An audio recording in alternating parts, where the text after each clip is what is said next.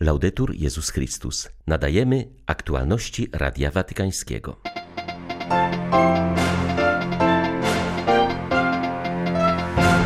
Powinniśmy stać się odpowiedzialnymi zarządcami stworzenia i przywrócić przyrodzie to, co zniszczyliśmy, przekazał papież w przesłaniu z okazji inauguracji dekady odnowy ekosystemów.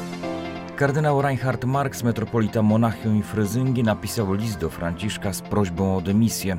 Jako powód podał osobiste uchybienia oraz błędy w zarządzaniu. Sąd w Pakistanie uniewinnił małżonków chrześcijańskich skazanych 7 lat temu na karę śmierci za rzekome bluźnierstwa przeciwko Mahometowi. 4 czerwca witają Państwa Krzysztof Bronk i ksiądz Krzysztof Ołdakowski. Zapraszamy na serwis informacyjny.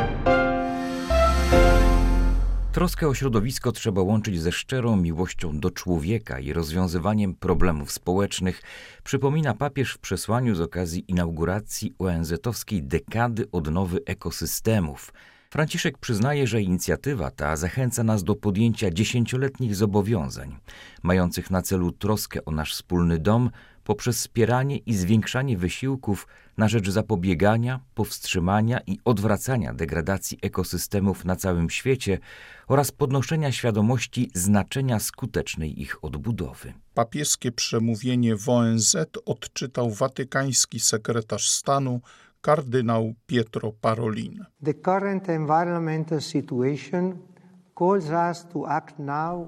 Aktualny stan środowiska wymaga od nas pilnego działania, abyśmy stali się jeszcze bardziej odpowiedzialnymi zarządcami stworzenia i przywrócili przyrodzie to, co zbyt długo niszczyliśmy.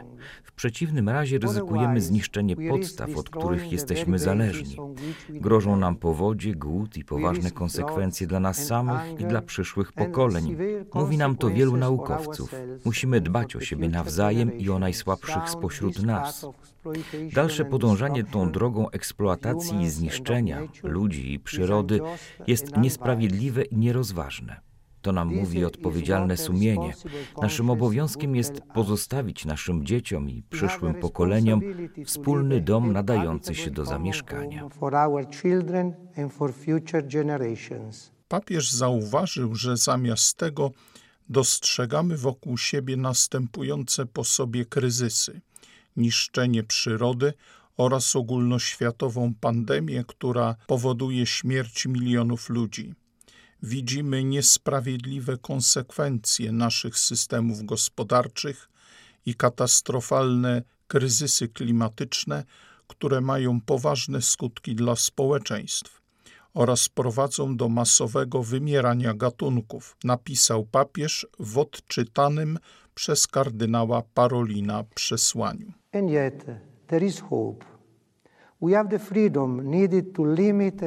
Jednakże jest jeszcze nadzieja. Ludzka wolność jest zdolna do ograniczenia techniki, ukierunkowania jej oraz wprzęgnięcia w służbę innego rodzaju postępu, zdrowszego, bardziej ludzkiego, społecznego oraz integralnego. Jesteśmy świadkami nowego zaangażowania i zobowiązań podejmowanych przez wiele państw i podmiotów pozarządowych, władze lokalne, sektor prywatny, społeczeństwo obywatelskie, młodzież, wysiłków mających na celu promowanie tego, co możemy nazwać ekologią integralną, która jest koncepcją złożoną i wielowymiarową. Podkreśla nierozerwalność troski o przyrodę, sprawiedliwości wobec ubogich, zaangażowania na rzecz społeczeństwa i pokoju wewnętrznego ma na celu przywrócenie różnych poziomów równowagi ekologicznej, ustanawiając harmonię w nas samych, z innymi, z przyrodą i innymi żywymi stworzeniami oraz z Bogiem uświadamia każdemu z nas naszą odpowiedzialność jako istoty ludzkiej wobec siebie samego, wobec bliźniego, wobec stworzenia i wobec Stwórcy. Franciszek zauważył jednak, że pozostaje nam mało czasu, aby doprowadzić do odrodzenia ekosystemu i przemiany naszej relacji z naturą – Papież odwołuje się do opinii niektórych naukowców, którzy twierdzą, że mamy na to jedynie 10 lat, czyli tyle, ile będzie trwać ONZ-owska dekada odnowy ekosystemów. Zdaniem papieża ostrzeżeniem jest dla nas zarówno ocieplenie klimatu, jak i pandemia COVID-19. Na zakończenie Franciszek wskazuje też na potrzebę przemian w gospodarce i modelach rozwoju, aby skorygować ich wypaczenia i nieprawidłowości. Degradacja ekosystemów jest oczywistym skutkiem dysfunkcji gospodarczych, uważa papież.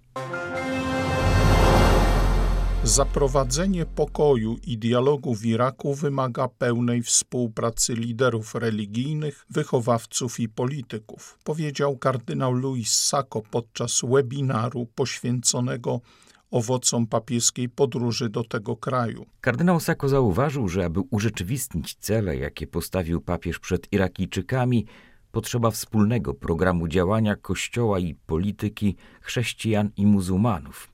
Zwrócił on również uwagę na wciąż nierozwiązany problem kontroli nad handlem bronią. Wczorajszy webinar komentuje dla Radia Watykańskiego ksiądz Karam Szamasza, chaldejski kapłan posługujący na równinie Niniwy. Przyznaje on, że nie spełniły się oczekiwania, które chrześcijanie mieli po zakończeniu papieskiej wizyty. Ich sytuacja wciąż jest trudna, choć patriarcha Sako nieustannie zabiega dla nich o równouprawnienie. Nasz patriarcha nadal próbuje budować mosty braterstwa i jedności z naszymi braćmi muzułmanami. Problem polega jednak na tym, że w islamie trudno jest rozdzielić religię od polityki. Jest to niemal niemożliwe ale staramy się o rozwijanie dialogu w tej rzeczywistości religijno-politycznej, opierając się przede wszystkim na braterstwie godności człowieka. To jest najważniejsze, by móc żyć razem w tym kraju, który jest bardzo zróżnicowany przede wszystkim pod względem religijnym. Kardynał Sako nadal próbuje budować te mosty, wiedząc, że w relacjach z islamem trudno jest zacząć. Trudno jest rozdzielić kwestie polityczne i religijne. A zatem my jako Kościół mamy dużo projektów, pomysłów, które chcemy realizować, aby stać się pełnoprawnymi obywatelami, niezależnie od przynależności religijnej. Jest to o tyle ważne, że w Iraku istnieje wielka różnorodność religijna. Również w ramach jednej religii, islamu, istnieje wiele różnych ugrupowań. Do ochrony praw i poprawy warunków życia mniejszości narodowych wezwał ksiądz Janusz Urbańczyk, stały obserwator stolicy apostolskiej przy OBWE. Przedstawiciel Watykanu podkreślił cztery punkty szczególnie ważne w trosce o mniejszości. Po pierwsze, edukację, określając ją jako podstawowe narzędzie zmniejszania napięć i zapobiegania konfliktom w tej dziedzinie. Ksiądz Urbańczyk przypomniał też o potrzebie zapewnienia takich sam praw dla kobiet i mężczyzn, promowania równych szans i uczestnictwa kobiet w życiu politycznym, gospodarczym, społecznym i kulturalnym. Przedstawiciel Stolicy Apostolskiej zaapelował o tworzenie odpowiednich struktur wsparcia ludzkiego społecznego i ekonomicznego, aby żeńska część społeczności mogła zaspokoić swoje potrzeby w zakresie edukacji, opieki zdrowotnej, godnych warunków mieszkaniowych i zabezpieczenia społecznego. Patrząc na nieproporcjonalny wpływ, jaki pandemia wywiera na osoby najbardziej narażone, w tym mniejszości narodowe, ksiądz Urbańczyk podkreślił, że kryzys zdrowotny ujawnił nierówności, które narażają te osoby na większe ryzyko cierpienia. W tym punkcie dyplomata nawiązał nawiązał do sytuacji Romów i Sintów, którzy z powodu przeludnienia i skromnych warunków mieszkaniowych narażeni są na większe ryzyko zarażenia się koronawirusem. Stąd apel przedstawiciela Watykanu do rządów, by podjęły działania gwarantujące wszystkim minimalny niezbędny dochód, godną i trwałą pracę oraz powszechny dostęp do podstawowych świadczeń, w tym do opieki zdrowotnej, łącznie ze szczepionkami. Arcybiskup Monachium i Fryzyngi, kardynał Reinhard Marx, złożył rezygnację na ręce papieża Franciszka. W liście z 21 maja do Ojca Świętego kardynał wyjaśnił powody tego kroku. Papież Franciszek zezwolił na publikację listu i polecił mu sprawowanie posługi biskupiej do czasu podjęcia dalszych decyzji. W liście do papieża Karl Marx pisze, że chodzi mu o współodpowiedzialność za katastrofę nadużyć seksualnych popełnionych przez duchownych w ciągu ostatnich dziesięcioleci. Dochodzenia i ekspertyzy z ostatnich dziesięciu lat pokazały mi jednoznacznie, że było tu wiele moich osobistych uchybień i błędów administracyjnych, ale także nieprawidłowości instytucjonalnych czy systemowych.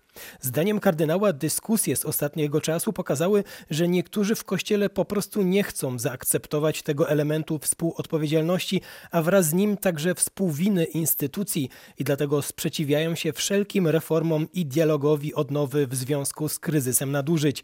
Były przewodniczący niemieckiego episkopatu dodaje, że punktem zwrotnym w wychodzeniu z tego kryzysu może być tylko droga synodalna, którą Kościół w Niemczech rozpoczął.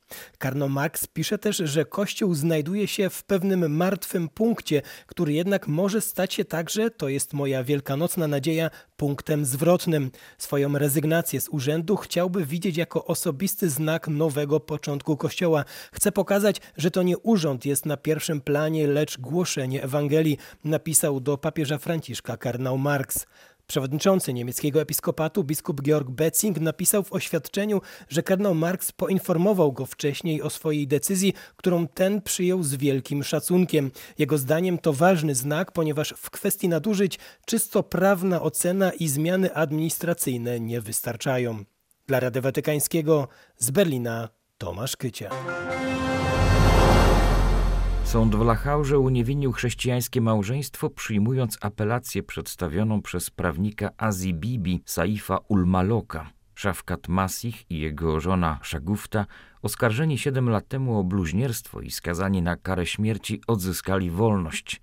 Trzech sędziów uznało ich zatrzymanie za nieuzasadnione i uniewinniło z braku dowodów. Małżeństwo zostało aresztowane za rzekome wysyłanie z telefonów komórkowych obraźliwych wiadomości tekstowych na temat proroka Mahometa. Tak zwana ustawa o bluźnierstwie w Pakistanie podlega różnym interpretacjom, które często dotykają najbardziej bezbronne mniejszości w tym kraju, w tym również chrześcijan. Każdy, kto obraża Mahometa lub islam, może zostać skazany na śmierć. W maju Parlament Europejski wezwał personel dyplomatyczny do zrobienia wszystkiego, co możliwe, aby zapewnić ochronę i wsparcie oskarżonym małżonkom. Parlament Unii Europejskiej oświadczył, że jest zaniepokojony ciągłym nadużywaniem prawa o bluźnierstwie i wezwał rząd Pakistanu do rewizji oraz ostatecznego zniesienia tych ustaw, które są niezgodne z międzynarodowymi normami praw człowieka. Od ubiegłej niedzieli po zabytkowych katedrach Anglii można pielgrzymować również na rowerze. Połączyła je trasa licząca w sumie ponad 3200 kilometrów.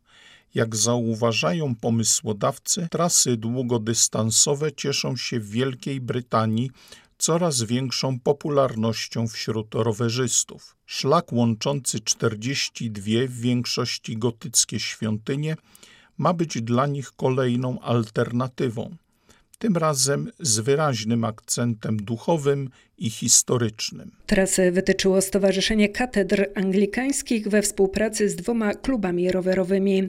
Z okazji inauguracji trasy zorganizowany został rajd rowerowy, który 30 maja wyruszył z Newcastle, gdzie znajduje się najdalej wysunięta na północ angielska katedra. Rowerzyści powrócą tam 10 lipca po pokonaniu 42 etapów. Organizatorzy zapewniają, że jeśli będzie zainteresowanie, rajd zostanie powtórzony również za rok. Tym razem jest on połączony z akcją propagującą walkę z wykluczeniem oraz nowe, bardziej przyjazne dla środowiska formy podróżowania. Były to aktualności Radia Watykańskiego. Laudetur Jezus Chrystus.